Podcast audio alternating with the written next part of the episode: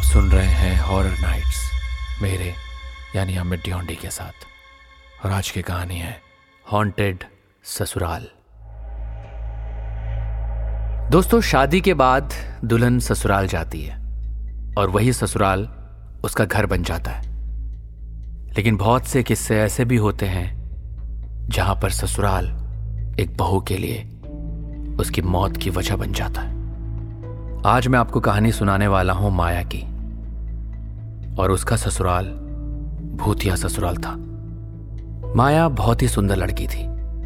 उसकी सुंदरता के चर्चे, उसके कॉलेज में और उसके आस पड़ोस में भी थे। कॉलेज का हर लड़का चाहता था कि वो माया का पति बने। मगर माया अपना दिल राहुल पर हार बैठी थी। राहुल भी उससे बहुत ज़्यादा प्यार करता था। माया जल्द से जल्द राहुल से शादी करना चाहती थी। एक दिन गार्डन में माया ने शादी की बात राहुल के सामने रखी थी।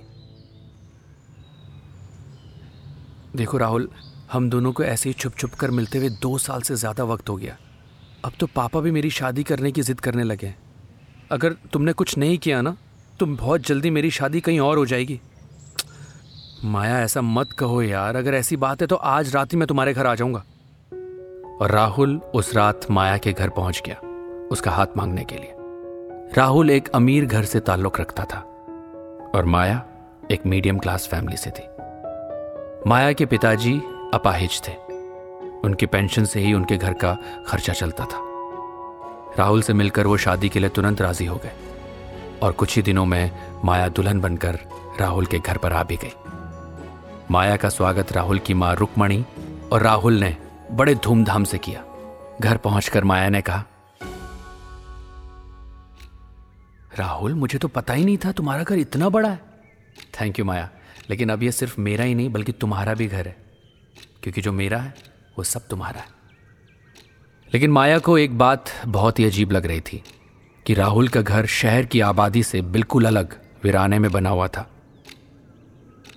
राहुल, तुमने अपने घर को इतनी सुनसान जगह पर क्यों बनवाया एक्चुअली माया, जब से पापा इस दुनिया से गए हैं ना, तब से मेरी माँ को लोगों से ज़्यादा घुलना मिलना पसंद नहीं है। उन्हें तन्हाई ज़्यादा पसंद है। उस घर की नौकरानी डिम्पी माया का बहुत ज़्यादा ख्याल रखती थी। कुछ ही दिनों में माया गर्भवती हो गई। लेकिन माया जब से उस घर में आई थी, तब से उसके मन में एक अजीब सा डर सताया रहता। कभी कभी अचानक से वह चौंक जाती और कभी कभी उसे ऐसा लगता जैसे कोई उसके पीछे खड़ा हो। और सबसे अहम बात माया की शादी को तीन महीने से ज़्यादा हो चुके थे। मगर कभी भी वो राहुल से अपने घर जाने की जिद करती तो राहुल बड़ी खूबसूरती से उसे टाल देता और एक दिन माया डिम्पी से बोली डिम्पी राहुल मेरा बहुत ख्याल रखते हैं, लेकिन जब भी मैं राहुल से अपने घर जाने की जिद करती हूँ तो वो कोई ना कोई बहाना बनाकर टाल देते हैं।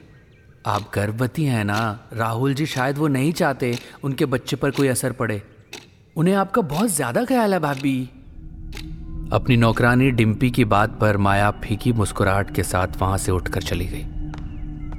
माया के दिल में बहुत कुछ चल रहा था, मगर वो चाहकर भी डिम्पी से अपने दिल की बातें नहीं कर पाई।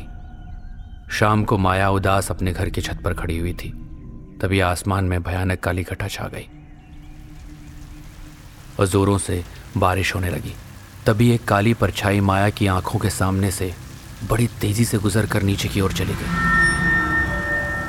उस परछाई की आँखें बेहद खौफनाक थीं। माया तुरंत अपने रूम में आ गई।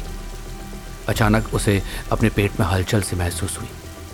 माया ने जब अपने पेट पर गौर किया तो उसे महसूस किया कि उसका पेट बहुत निकल आया था। जैसे उसका गर्भ नौ महीने का हो, तभी कमरे में राहुल आ गया। क्या हुआ माया? अपने पेट को क्यों देख रही हो? माया डरते हुए कपकपाई हुई आवाज़ में बोली मैं जब छत पर खड़ी थी तो मेरा पेट नॉर्मल था, मगर अचानक मौसम खराब हो गया और मैंने एक भयानक परछाई देखी। मैं डर कर अपने कमरे में चली आई और तभी अचानक देखा मेरा पेट खुद ब खुद बढ़ गया। माया की बात पर राहुल रहस्यमय अंदाज में मुस्कुराते हुए बोला, तुम्हारा वहम होगा माया और हाँ किसी किसी की प्रेगनेंसी में पेट इतना ही बड़ा हो जाता है, टेंशन मत लो। राहुल की बात पर माया का गुस्सा सातवें आसमान पर पहुँच गया। ये क्या बोल रहे हो तुम, राहुल? मुझे अभी डॉक्टर के पास जाना है। राहुल, बहुत हो गया। जब से मेरी शादी हुई है, मैं पापा के पास भी नहीं गई हूँ। तुम हमेशा कोई ना कोई बहाना बनाकर टाल देते हो। कभी कभी तो ऐसा लगता है जैसे मैं यहाँ कोई कैदी हूँ। माया की बातें सुनकर माया की सास कमरे में आ जाती है और उन्होंने रहस्यमय अंदाज में राहुल की ओर देखकर कहा, राहुल, तुम्हें कल सबसे पहले एक काम करना है। कल माया को उसके घर पर लेकर जाकर उसके पापा से मिलवा कर लाना है। समझे? फिर रुक्मणी माया की ओर देखकर बोली, आज मौसम खराब है बेटा। आज रात बस इंतज़ार कर लो। कल हम तुम्हें डॉक्टर के यहाँ भी ले जाएँगे और तुम्हारे पापा के यहाँ भी। ठीक है? गुस्से में माया बिस्तर पर जाकर लेट कर सो गई। तभी आधी रात में उसकी आँख बिजली कड़कने की आवाज़ से खुल गई। उसने देखा उसका पति राहुल बिस्तर से गायब था। चारों ओर अंधेरा फैला हुआ था। माया ने घबराकर तुरंत कैंडल जला ली। तभी उसके कानों में चपड़ चपड़ की आवाज़ सुनाई थी जैसे कोई जानवर किसी को खा रहा है। माया डरती हुई उस आवाज़ की ओर चल दी। तभी उसकी नज़र ड्राइंग रूम के बगल में एक रूम पर पड़ी, जहाँ से हल्की हल्की मोमबत्ती की रोशनी आ रही थी। माया धीरे धीरे कदमों से उस रूम की ओर चलती रही।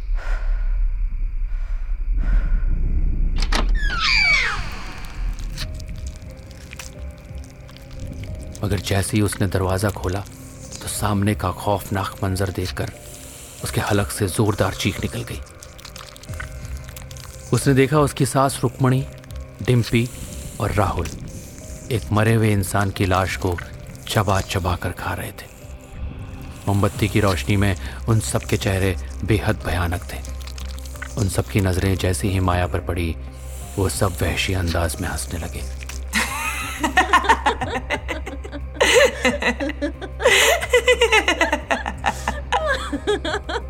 माया वहीं बेहोश हो गई। उसकी जब आँख खुली तो उसने खुद को उसी कमरे के फर्श पर लेटा हुआ पाया। रुक्मणी डिम्पी और राहुल चारों तरफ़ उसे घेरे हुए खड़े हुए थे। माया ने उठना चाहा, लेकिन वो हिल भी नहीं सकी। राहुल ने मुस्कुराते हुए डिम्पी की ओर देखकर कहा, तुम्हारा अंदाज़ा सही था डिम्पी बच्चा आज ही हो जाएगा। तभी डिम्पी बोली तुम्हारी बहन का अंदाज़ा कभी गलत नहीं होता राहुल। माया चीखती हुई बोली कौन हो तुम लोग? डिम्पी तु, तुम राहुल की बहन हो? माया ने इतना कह दिया था कि अचानक उन सबके चेहरे फिर से भयानक हो गए। माया डर के कांपने लगी। डिम्पी ने एक शैतानी हँसी हँसते हुए माया से कहा हाँ माया, मैं राहुल की बहन हूँ, नौकरानी नहीं, और तुम यहाँ पर राहुल की पहली पत्नी नहीं हो। राहुल ने न जाने कितनी शादियाँ की हैं। लेकिन लेकिन तुम सब मुझसे क्या चाहते हो? तभी रुक्मणी बोली, कुछ नहीं, हम सिर्फ़ तुम्हारा बच्चा चाहते हैं, जो बस होने ही वाला है। ये ये ये क्या बोल रही हैं आप? तुम्हारे पेट में भूतिया अंश है माया। और भूतिया अंश कुछ ही महीनों में बड़ा हो जाता है। तुम्हारा बच्चा हम तीनों की खुराक है। हम तीनों बहुत सालों से अपने ही बच्चे खाकर ज़िंदा रहते हैं। तभी राहुल ने एक बड़ा सा चाकू उठाया और बोला अब मुझसे सब्र नहीं होता माँ। मुझे इस बच्चे को अभी खाना है। ना ना ना ना ना ना, ना बेटा ऐसा करने की सोचना भी मत। याद रखना इस बच्चे को हमें ज़िंदा खाना है। वो भी तब जब ये दुनिया में आ जाए। अगर गलती से भी इस बच्चे को इसकी माँ के पेट के अंदर ही कुछ हो गया ना तो शैतान हमसे नाराज़ हो जाएगा और हम सब खत्म हो जाएँगे। माया समझ गई थी कि वो शैतानों के चंगुल में फंस चुकी है। यहाँ से उसका ज़िंदा निकलना लगभग नामुमकिन है। वो मन ही मन में भगवान को याद करने लगी और अपनी पूरी ताकत लगाकर राहुल के हाथ से चाकू छीनने लगी। जैसे उसने राहुल के हाथ से चाकू छीना, रुक्मणी चीख कर बोली, नहीं, ऐसा मत करना माया। अगर तुम ऐसा करोगी तो हम सब मारे जाएँगे। ऐसा करना बहुत ज़रूरी है। मेरे बाद न जाने कितनी लड़कियों को फंसाकर तुम सब उसे मारोगे। इससे तो अच्छा है कि तुम सब आज ही मर जाओ। इतना कहकर माया ने अपने ही पेट में चाकू घुसा लिया। पेट में चाकू घुसते ही तीनों बुरी तरह से चीखने लगे। देखते ही देखते उन तीनों के शरीर में आग लग गई।